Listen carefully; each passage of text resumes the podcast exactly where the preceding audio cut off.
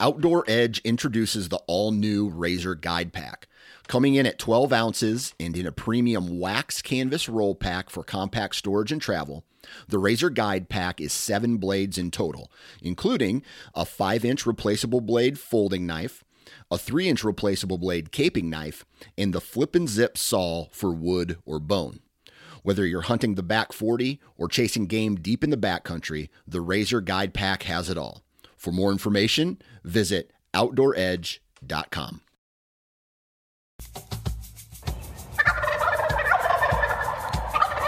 Welcome to the How to Hunt Turkeys podcast. I'm Paul Campbell. Join me as we dive into the world of turkey hunting. Every episode, we'll explore the minds of the finest turkey hunters around. We'll take a look at the people, the places, the tactics, gear, and the culture that creates the mystique around America's favorite bird. That's right, I said it America's favorite bird, the wild turkey. Throw on your turkey vest, grab your box call, let's talk some turkey.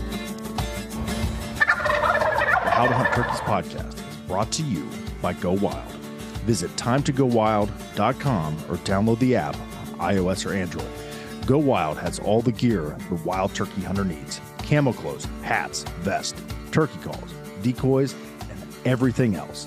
Sign up for a free account today and get $10 off your first order.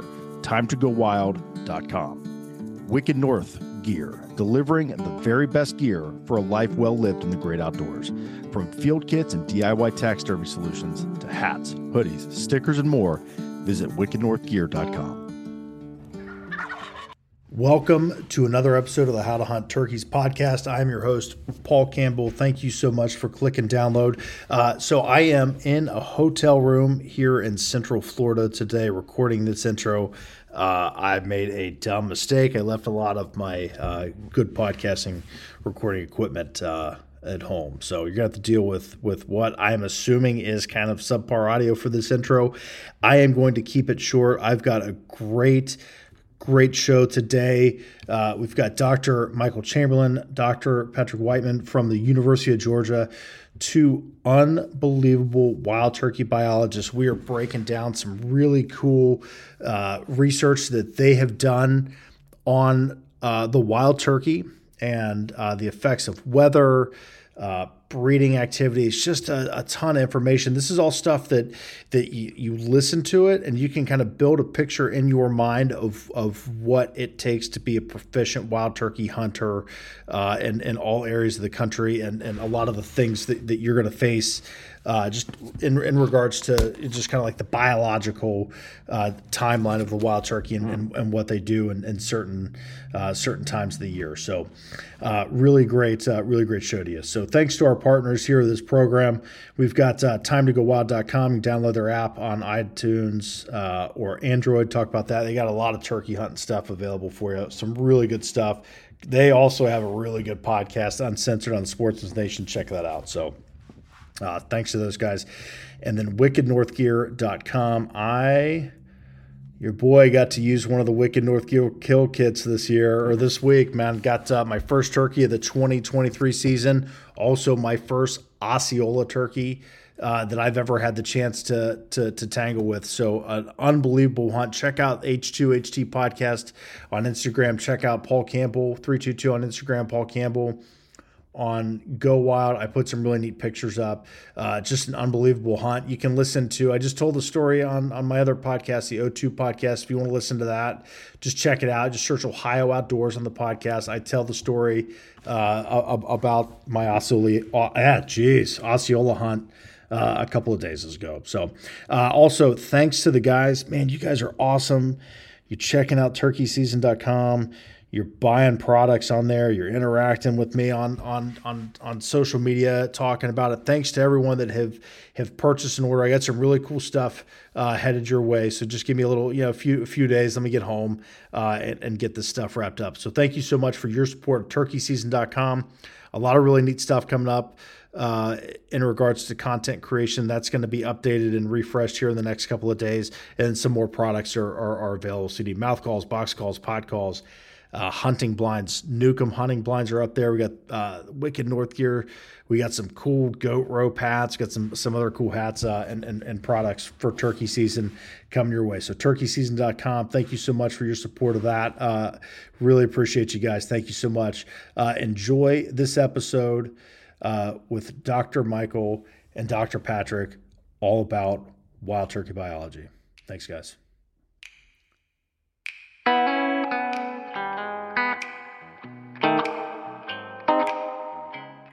Wild turkey research and population declines, I, I, I, I hear it every day. Just paint a giant freaking target on my chest. And people are like, well, where are my turkeys? Well, I don't know. I'm not a biologist. I'm an idiot that begs for money.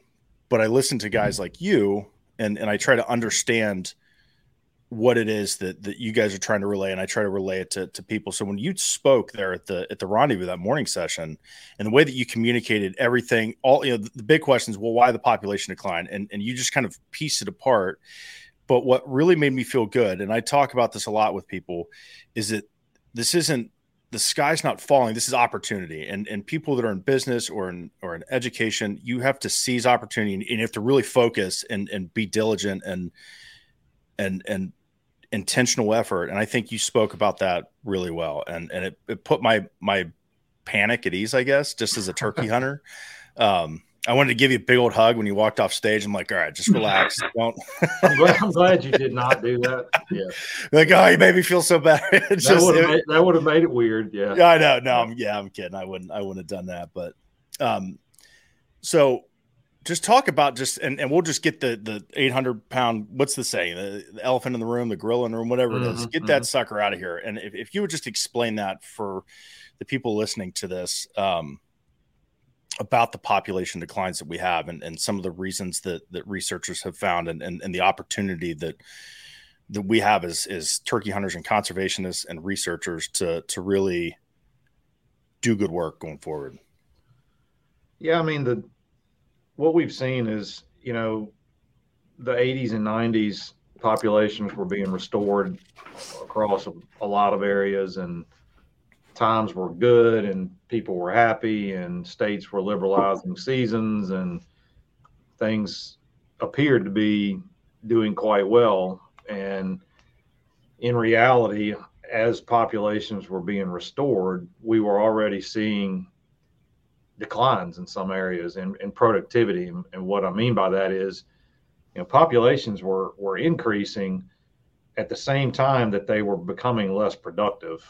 Um, and what what we saw was, and what we've seen across broad areas of the species range is populations kind of reached a a level probably overshot carrying capacity a little bit, meaning there were more turkeys out there than the landscape could support.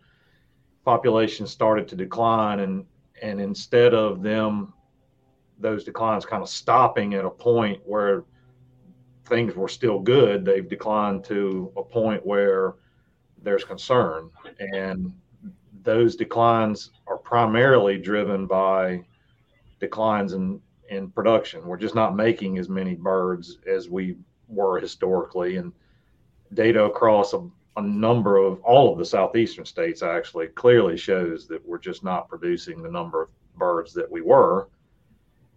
And at the same time, you've seen all of these other changes to the landscape, you know, loss of hardwood forest, loss of habitat in general, uh, degradation of habitat that's existing. So, in other words, the habitat's just not, in some ways, as good, quote unquote, good as it was decades ago. You know, we've seen uh, changes to predator communities, a collapse of the fur market, uh, disease issues that have popped up. Uh, like I talked about at the convention, you know, turkeys are pretty unique. I mean, that it's the only game bird in North America that, at least in the lower 48, that we hunt during their breeding season. So you you kind of wrap all of that together and there haven't been a lot of things positive from a turkey's perspective over the last few decades. And and now you you kind of fast forward to where we are today and and a lot of a lot of agencies recognize these declines and they're willing to spend the money to do the research to try to address you know what are what are the underlying factors influencing these populations and what can we do about it? And that that's kind of what i've seen in the past handful of years is just this dramatic increase in research. And like i said at the convention you know, there's more research being done on turkeys now than at any time in my career. And i'm in my this is the 30th year i've studied wild turkeys. Um, and there's more work going on now than there ever has been in my career. And that that just speaks volumes to me as to how relevant this bird is uh, and how the kind of the groundswell of concern that you've seen in the turkey hunting and turkey management community has prompted agencies to prioritize the bird and that's a positive patrick what do you what do you think drives that research increase well, the, as Mike said, just the concern with the population and where it's at today. So, you know, state agencies are are feeling the pressure of, you know, allowing hunters to have opportunity, but also making sure that, you know, we're sustaining wild turkeys as a resource moving forward. So they're, you know, they're vested in this bird, and you know, they're essentially most all of the projects that we work on are through state agencies funded, and so they're doing this research to help, you know, gain information to eventually use to you know figure out if they need to make regulation changes or if things are fine or what they can do as a state agency to help the bird. So when with the relationship that, that universities and researchers have with with state agencies, uh, I, I, don't want to pick on this state, but Alabama. I mean, it's at some point, just in the recent past, it was five turkeys, and then it's four. So it it seems like a lot of state agencies are slow to react because of hunting pressure excuse me, pressure from hunters. Mm-hmm. Uh, you know, you're, you, there's a risk. Uh, there's a fear of if, if if they take it away, we'll never get it back. Right. And so, is is researchers when you go to state agencies and you go to and, and you go to the, just the public and you say, okay, this is the data that we have, um, and and you know, you guys see a need or you see a, a path, a, a reaction, if you will how do you deal with that when when when state agencies are slow to react or or hunters are aggressive to what you're trying to say based off of the research that has been collected across the country? Yeah, it's a that's a that's always a contentious issue. You know, from our perspective, all we do is collect data at the request of the agencies. So we work under contracts that that are between you know say Georgia DNR excuse me and and the um, and the university and we collect the information that they deem relevant and we provide the information to them and then they decide you know they go from there. We don't we have no say in regulations changes or what occurs on state or public lands. We just provide the information and the agencies react. Um, I'd be lying if I said it's not frustrating at times that you know you provide information and and sometimes there is a kind of a slow reaction to it. But you know, agencies are in a really they're in a tricky situation because they're trying to they're trying to please everyone, if you will. They're they're trying to make sure that we can hunt and that we can be successful and we can we can hunt the way that we've hunted historically, and they're also trying to ensure sustainable populations of turkeys or whatever species that are, are out there. And so they're they're walking this tightrope all the time, where they've got these, you know, they have us and me as a turkey hunter saying, "Hey, I want to be able to be out there when the birds are gobbling, and I want to harvest as many of them as I as I have in the past." And then on the flip side, the agency's going, well, the data suggests there aren't as many of them out there. And so we're going to have to make these changes, understanding that some of you are not going to be happy about it. And that that's just the realities that agencies work under. And I don't envy them at all. No. They it's a it's contentious and it, it always will be because when you enter opinions and you enter uh, human needs and human wants, that it's tough. It's tough. yeah. Sure. You know, I, I didn't realize how agencies work and the pressure that they're under from from hunters. Uh, until I started a podcast two years ago, and I started interviewing and and you know the the DNR representatives in my home state, Ohio, and talking to them and managing hunter emotions is a massive part of their job. And Patrick, I don't know if you knew that you were signing up for that when when you dove into this. So stay on the research side, right? But yeah. I mean, it's it's crazy when I when I see I in in, in that, that word emotion. That's that's a very impactful word, you know, for this. So, uh, you know, kudos to you guys for for you know trying to separate that and i understand that it's got to be frustrating when you say okay hey here's a cl- here's a clear issue here's a clear direction that we need to take and people are like nah the facebook people got all fired up so we're just gonna you know keep moving. So that's tough man. That's tough to stomach. So patrick talk to me about some of the work that, that you have going on uh, actively. And then there's there's a there's a, a, research project that you did that i want to i really want to pick apart uh, for selfish sure. reasons. So okay. Yeah, so currently I'm uh, postdocing with Dr. Chamberlain, so I've got my hands in a little bit of everything that, that he's got going on, but specifically I'm, I'm tasked with analyzing data um, for the uh, South Carolina study, which is at SRS, which is our unhunted population, if you've seen Mike talk about it on social media. And then I'm also helping out with um, the gobbling research that we've partnered with uh, Alabama and Auburn and Turkeys for Tomorrow. I'm helping analyze some of that data. Um, and then also assisting with the projects here in Georgia that we've been, you know, doing since 2015. And, and I started here doing my PhD work in 2018 and just finished last spring working on the Georgia project. And then before that, during my master's research, I was at the uh, Webb Center in South Carolina and I did my master's research on turkeys, turkeys there. Um, so yeah, a lot of my research has been focused on male behavior and, and gobbling activity and how we as humans influence that or other environmental variables and, and predation. Um, so yeah, that's kind of you know currently I'm working on a survival paper looking at at harvest rates across really all of our study sites in the southeast. It's about hmm, five five to six hundred birds. Um, oh, wow. But yeah, so we, we we got a lot going on. It's hard to just describe uh, you know a handful of things. Yeah, but well, that's kind of the you know three thousand level when when you and I were emailing back and forth, you said you'd been climbing trees all week to to put up. Now is that uh, is that the ARUs? Is that what that is? That what is it? The autonomous recording units, right? Correct. So yeah, those are just sound recorders that we're putting on the landscape, and we get those out the last week of February, and our data collection window starts March 1st, and we run that through um, the month of June. So yeah, right now it's kind of you know, we've got all these field crews and other masters and PhD students, technicians out in the field, but they're also wrapping up trapping season, and so they're super busy. So sometimes they, they call me in for backup to ah, run out and, and get these units up and help trap turkeys. Very good. So I, I want to ask a, just a really, really basic question, and that is why do turkeys gobble? Yeah, that's that's a great question, and one we one we talk about. So really turkeys begin gobbling in the spring as daylight increases, testosterone rises.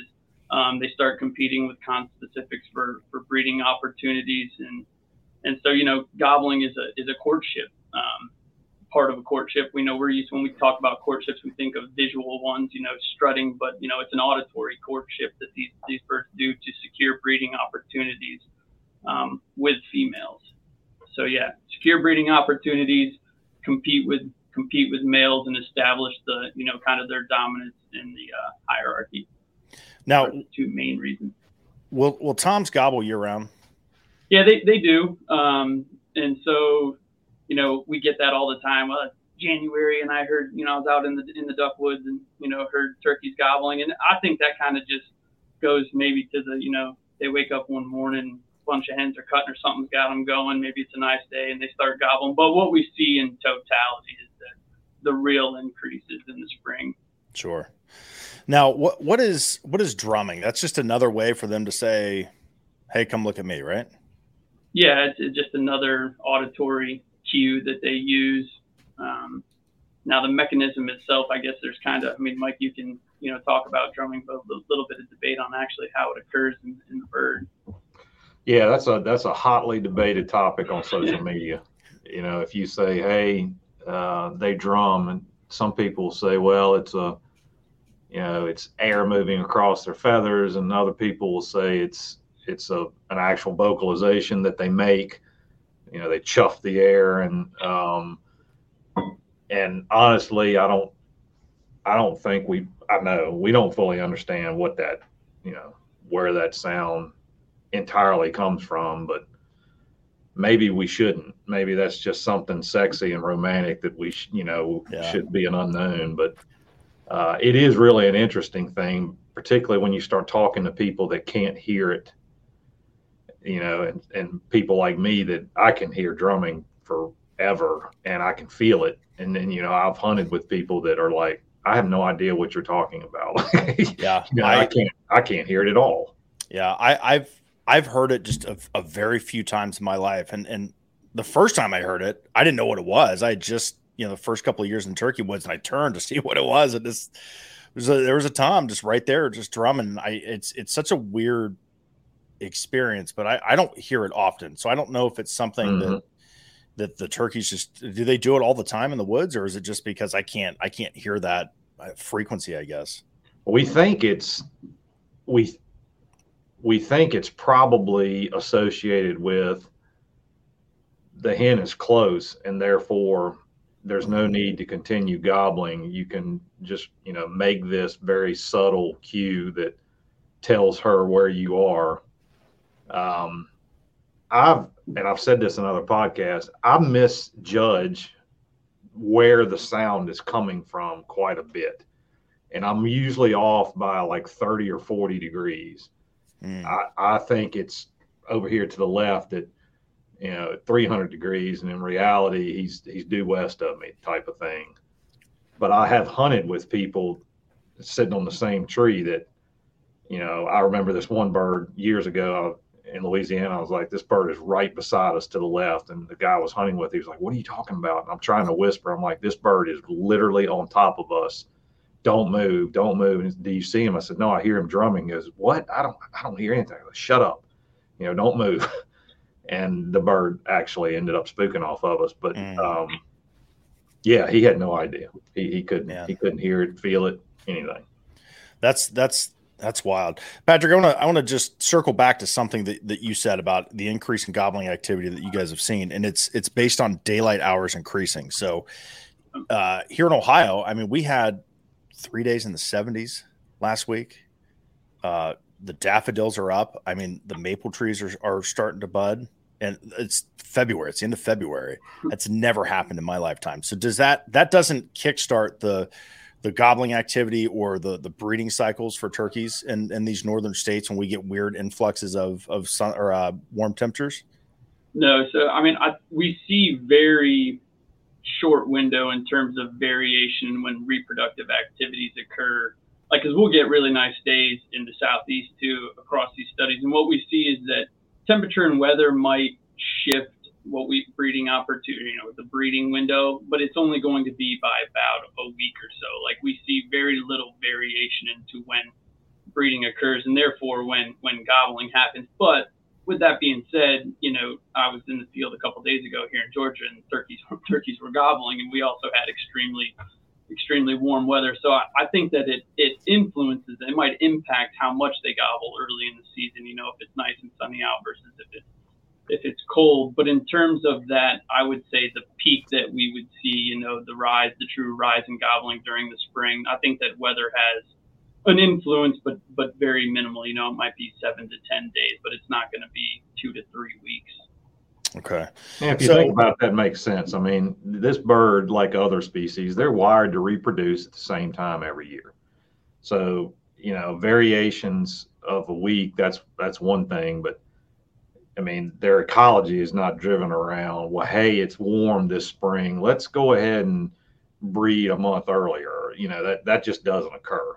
They're wired to to breed at the same time each year. So to Patrick's point, you know, from our most dramatic, you know, one one end to the other, we may literally see seven days in breeding activity from one year to the next. And when you plot like five or six or eight or ten years data, you basically see that it the noise disappears and it's all pretty much within about a week across time. Yeah. Yeah, that's it's just like the whitetail rut here in Ohio. It's the same it's the same time every year. It could be 5 degrees or 85 degrees and those deer are still I mean, it's like you said, it's daylight, daylight driven. So that's uh the, the other kind of uh and this is once again a selfish question. That's the great thing about having a podcast is I can ask selfish questions for myself. And it's an old wives' tale that you hear turkey hunters uh, talk about. And Patrick, I went through your research. I didn't see anything about it. The turkeys don't gobble on an east wind. Is that true? Oh boy, I don't. know. I'll be honest with you. I don't. I don't know if I've heard that one. Um, really? Oh man, I hear it all the time with these old folks. gobble on an east wind. So you so you're in the northeast with an east mm. wind, huh? Yeah, I don't. I don't know if that would be related to storm systems historically. I mean, we did find in that paper, you know, that its barometric pressure rises, which essentially is associated when you get a storm front that's leaving, or vice versa when it's coming in, that that gobbling decreases. But no, I, I I looked at wind speed, but not direction. That's one. Yes, you know what? Do it over, Mike. Let him do it over. it's throw it out. It's wrong. East wind. I have a buddy that this is not related to to turkeys at all, but I have a, a buddy who's he's a die-hard duck hunter in Louisiana, and um, to say he's Cajun would be an understatement. And he and he talks like this, bro and oh, he would tell you that he always says east is least. And I asked him years ago, I was like, "What? What are you talking about?" He goes, "You know, ducks don't fly on an east wind." And I asked him if he, you know, how, why would you say that? He says, "Because I've been doing this 50 years, bro."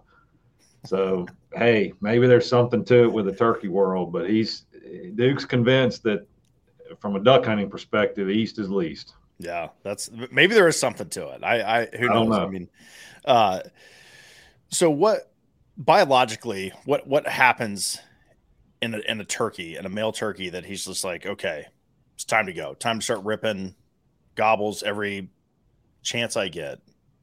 Yeah, I think it's that that increase in testosterone as we talked about as it relates to day length, and then as females become receptive. So when I try to talk about gobbling chronology, I think it's best to describe what we see on our unhunted site because we can talk about how we influence the bird. But um, essentially, what it looks like is a bell. We call it in you know in the science world we call it a bell curve. But if you just you know imagine the shape of a bell, what we see in the southeast is you know once we start March 1st, the gobbling activity kind of rises up, and then by about the middle of March, what you see is that you're probably halfway up that that bell curve, and then it peaks around the second week in April. You'd be on on top of that that bell curve, and what we found is that that peak is pretty associated with 10 days before um, incubation or mean incubation day when hens are sitting on nest, and that also is associated with the initiation of laying. So what we see is a peak in gobbling during laying, and this is likely when males or females are most receptive. You know, it, it benefits them to continue to breed when they're when they're laying so that they know that their eggs are fertilized. And then from a male perspective you know the odds of you being represented in the clutch is probably tied to you know how frequently you're breeding her during that that laying sequence.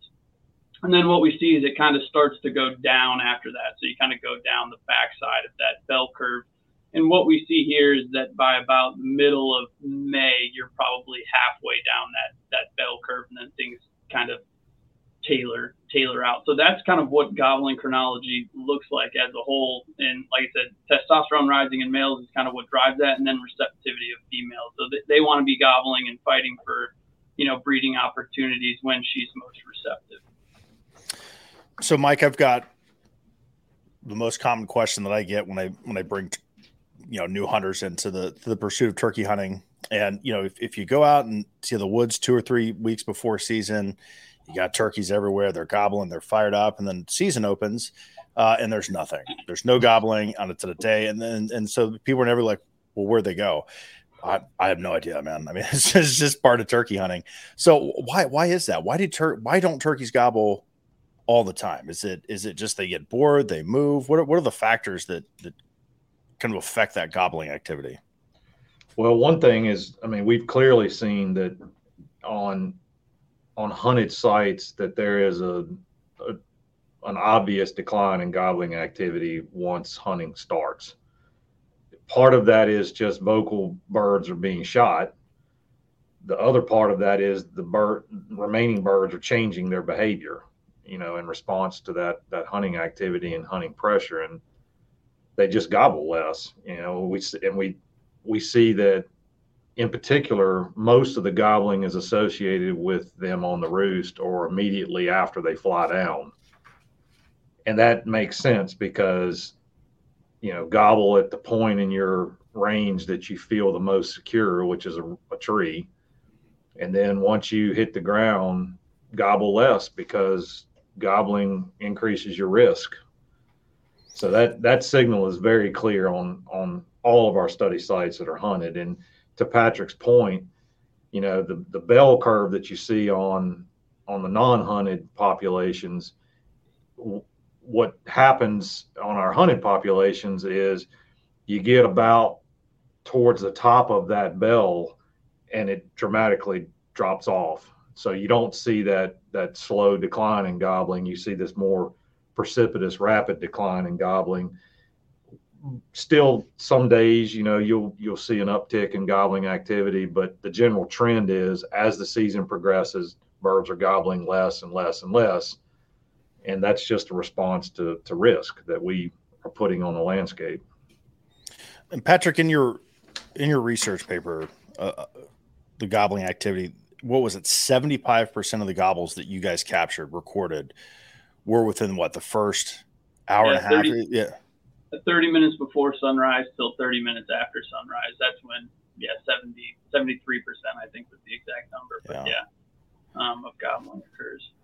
That's that's that's impressive. So so they they hit the ground and, and and that's just a reaction to like the potential of a predator, right? That's that's why they stop. Yeah, I mean, I, I think that's part of it. You know, they're they're safer on the limb, and then also, you know, if you read back to the early literature, it's this idea that on the limb they can be heard from farther away too. So it's it's a safety thing, and they can project their sound from longer, you know, longer away. And then I think, you know, they they get on the ground, and so you know they don't want to gobble as as much if they don't feel you know quite as safe. And then also a lot of times I think they they meet up with hens, and, and it, in the presence of a hen. I mean, how much do you, do you need to gobble unless you have, you know, you have someone competing with you nearby? Yeah. Now, there was a study, Mike, that I think that you did a couple of years ago, and, and you had you had a, a Tom that, that had a GPS tracker, and you had a hunter. You would give them GPS trackers, and and and you watched the movement, and it was really interesting seeing turkeys' reactions to hunting pressure and how close that they would get to the hunter silent, no gobbling, no drumming, and and the hunter never saw them. So when when when we enter the woods as hunters, I mean, we I like you said, we dramatically upset the the peace and balance, I guess, in the woods, uh, and and and they changed their behavior. So when as a hunter, like when we're out calling and and you know we're hunting these turkeys and and they move away with hens, do what was the, what the data show that how those turkeys reacted you know, after that kind of that, that initial fly down with hunting pressure in there on, on that research study that you did? Yeah, the take home there was they were all different. They there was, you know, you couldn't really pigeonhole birds into they all do this or they all do that. They were all kind of individuals and how they responded to pressure. We we had birds that would head for the hills and travel a mile or more that day that they encountered a hunter. We we had we had toms that literally hunkered down and spent the entire hunting season within you know an area where hunters were constantly accessing their home range and they survived that. And everything in between. We i mean any kind of of scenario that you can think of we saw it. You know situations where birds would would get fairly close to hunters certainly almost within certainly within eye shot the hunter never knew they were there never heard the bird. Um, we had situations where we would have birds that would approach where the hunter had been hours later in the day, you know, suggesting that clearly he heard the calls coming from that location, but either he had some other agenda on his mind at that time or he was or skeptical of of what he was hearing and he decided to go back to that location later in the day the kind of the take home, which has been found in a lot of other species recent, with recent research on how they respond to hunting pressure is there's no average tom.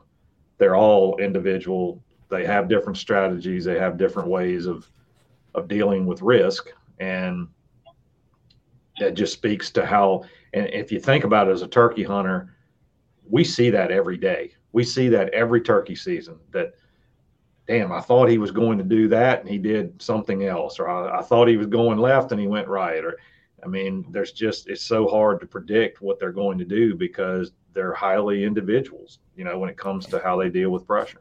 Yeah, I've said this a ton. I, I, feel like a wild turkey can exercise or does exercise free will more than any other animal in, in the woods. I mean, they're just like a little amoeba, and you know, w- with deer, they're a little more regimented in their movements, and uh, and I hate to use the word predictable, but that's it. I mean, they're a little more predictable in the areas that they want to be and how they're going to move. So, like you said, a turkey hit the ground, it may go a mile from that roost tree. That's that's that's that's uh, oh man, it's kind of kind of frustrating as a hunter, you know, especially when you hear them like, oh yeah, they, they circle back and.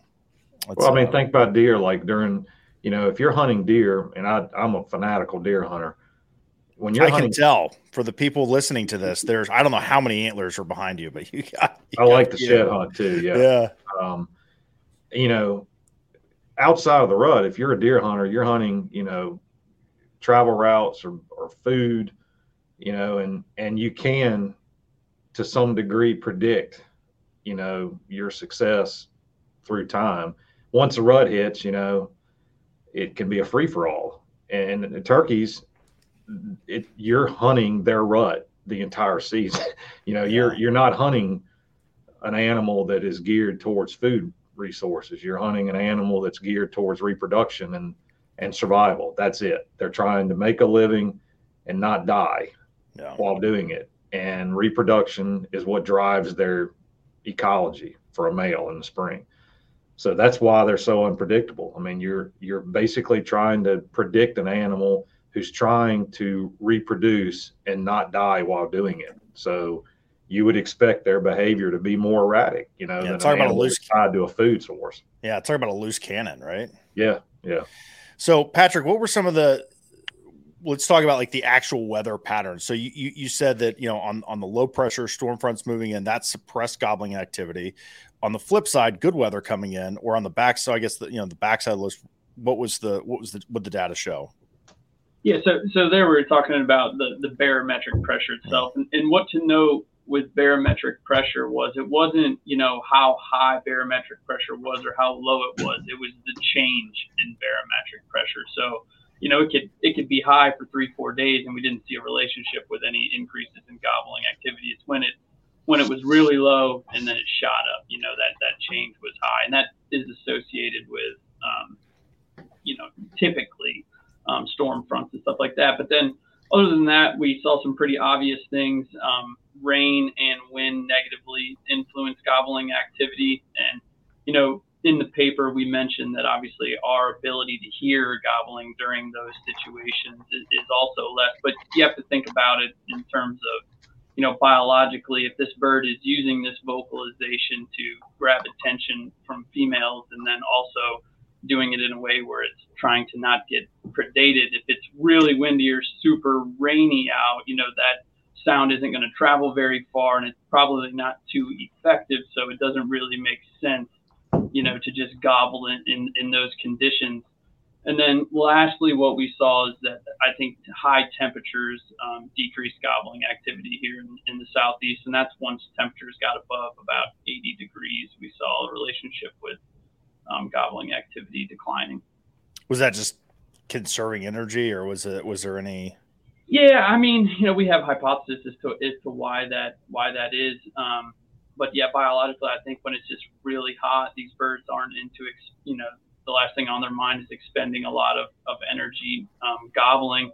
Also, you know, there is a little bit of, you know, it coincides with time of year here in, in the southeast. So as we talked about before, you're kind of climbing down that bell curve when temperatures are getting really hot here. So it's it's likely a, a combination of the two. You know, it, it, it's probably it's it's hard for us as researchers to, to tease tease that aspect out. Um, which is important to know with the with the weather stuff as a whole, right? I mean, so it definitely causes some day to day variation within that that bell curve. But what we see pretty clearly is that first reproduct reproduct timing of reproduction influences it, then us harvest, and then kind of weather comes in there and is much more at a, at a finer scale. Yeah, that's that's interesting. I think just as a hunter, my least favorite uh, weather to hunt is wind. Drives me nuts.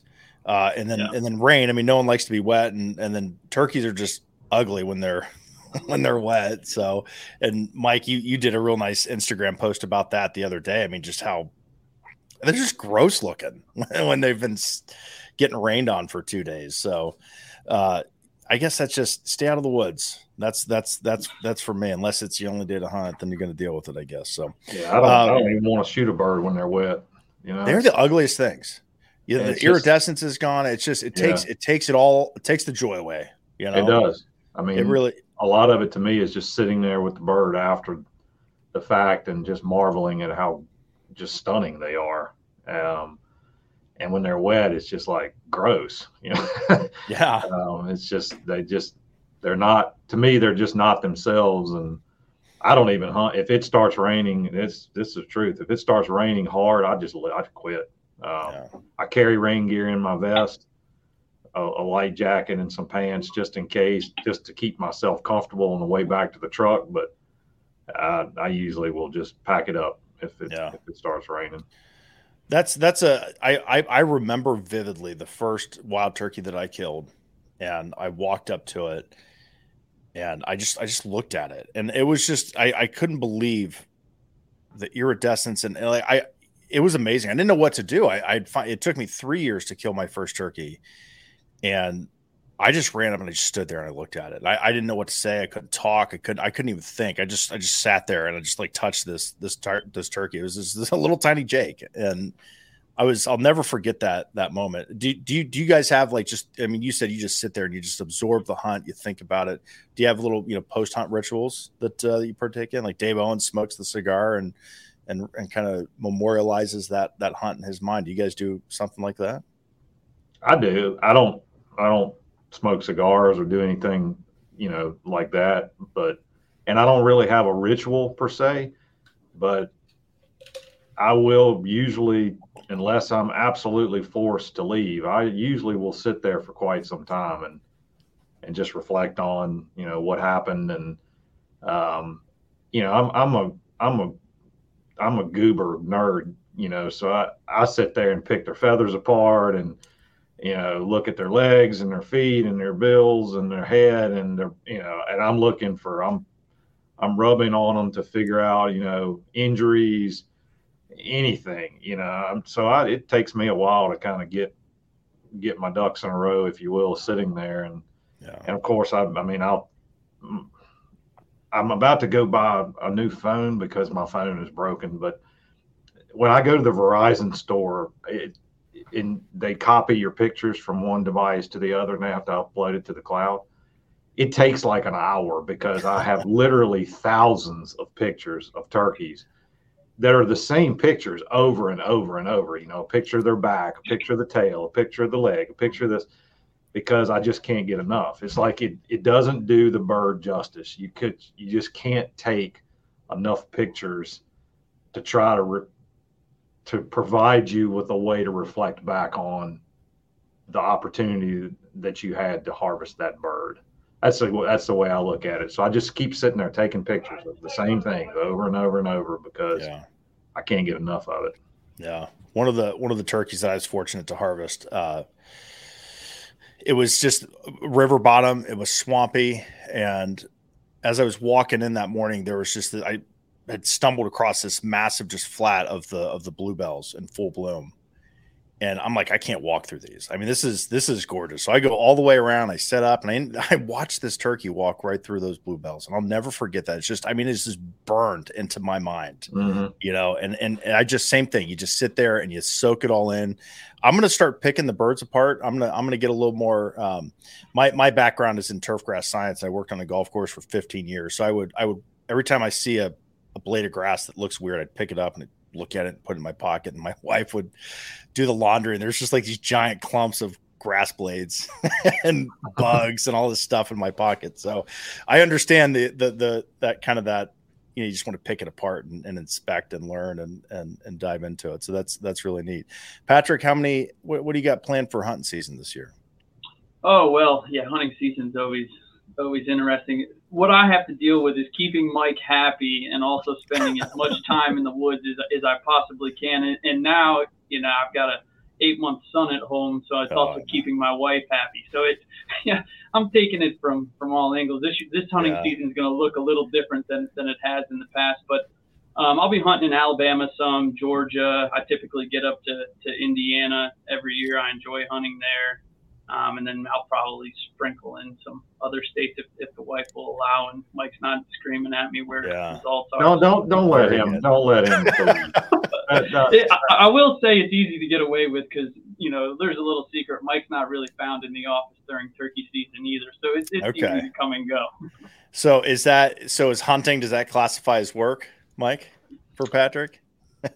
uh, you know the way I look On at it, spot. you can't you can't be uh, you can't be an expert on this bird if you don't hunt them. That's my opinion. Yeah. You, you there's just so you know we spend all year thinking about this bird, working towards what we're doing, and I mean if you if you work to the extent that you don't get out in the spring woods and enjoy this bird, then you're missing out on something that's important to you know who you are as a person. So yeah. I don't ask Patrick where he's going in the spring, um, but don't don't let him fool you. This is not a sob story. You know, there, there will be hunting that is that's occurring. Yeah. Patrick, just just put put in a budget request for him to for you to come hunt turkeys with me in Ohio, and we'll uh, we'll do an inspection on the research project here or whatever. Yeah, that sounds good. I, I, love getting back up to the Northeast. I grew up in Western New York, so that's where I cut okay. my teeth chasing. Very, very good. Now, Mike, what do you have any any any cool hunts planned this year? I do. Um, I, I will be I will be all over this spring. I I've gotten the opportunity finally to go on a Gould's hunt. I've never done that. I'm really super excited about that. Um, I'm, I'm I'm blessed that I get invites to go to places and and so I'll, I'll be hunting in a, a, couple of states this year. Um, I kind of have my routine every year. I, um, of course, I'll hunt here around my house, but honestly, I don't hunt much here in Georgia. Maybe, certainly, no more than five days the entire season. I I travel and I, I like to travel, so I go to Texas every year.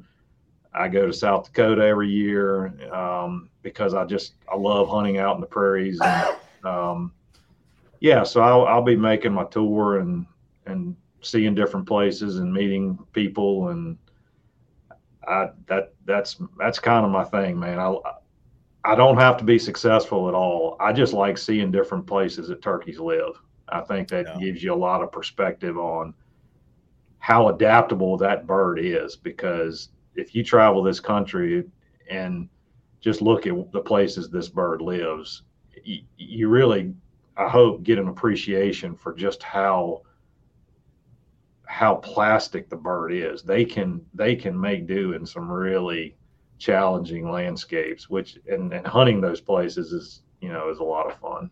Yeah, I I did an interview yesterday with with Jay Scott, and he does a lot mm-hmm. of Goulds. That's who I'm hunting with. Yeah. Okay, excellent, yeah. great, great guy. And he was explaining just some of those just like you said, some of the environments and how to hunt and roost turkeys out west. And I've never hunted west of the Mississippi River. I'm going to Montana for the first time this year, but I'm just visualizing the landscape that these turkeys live in. And as as an eastern hunter, I mean, it's it's really it's it's hard to imagine that the turkeys thrive mm-hmm. in in these environments out there. Uh, it is it is neat to think about. You're I mean, you're absolutely right. You talk about just being plastic and being able to mold into any environment that they're that they're in. It's it, it is impressive. It really is.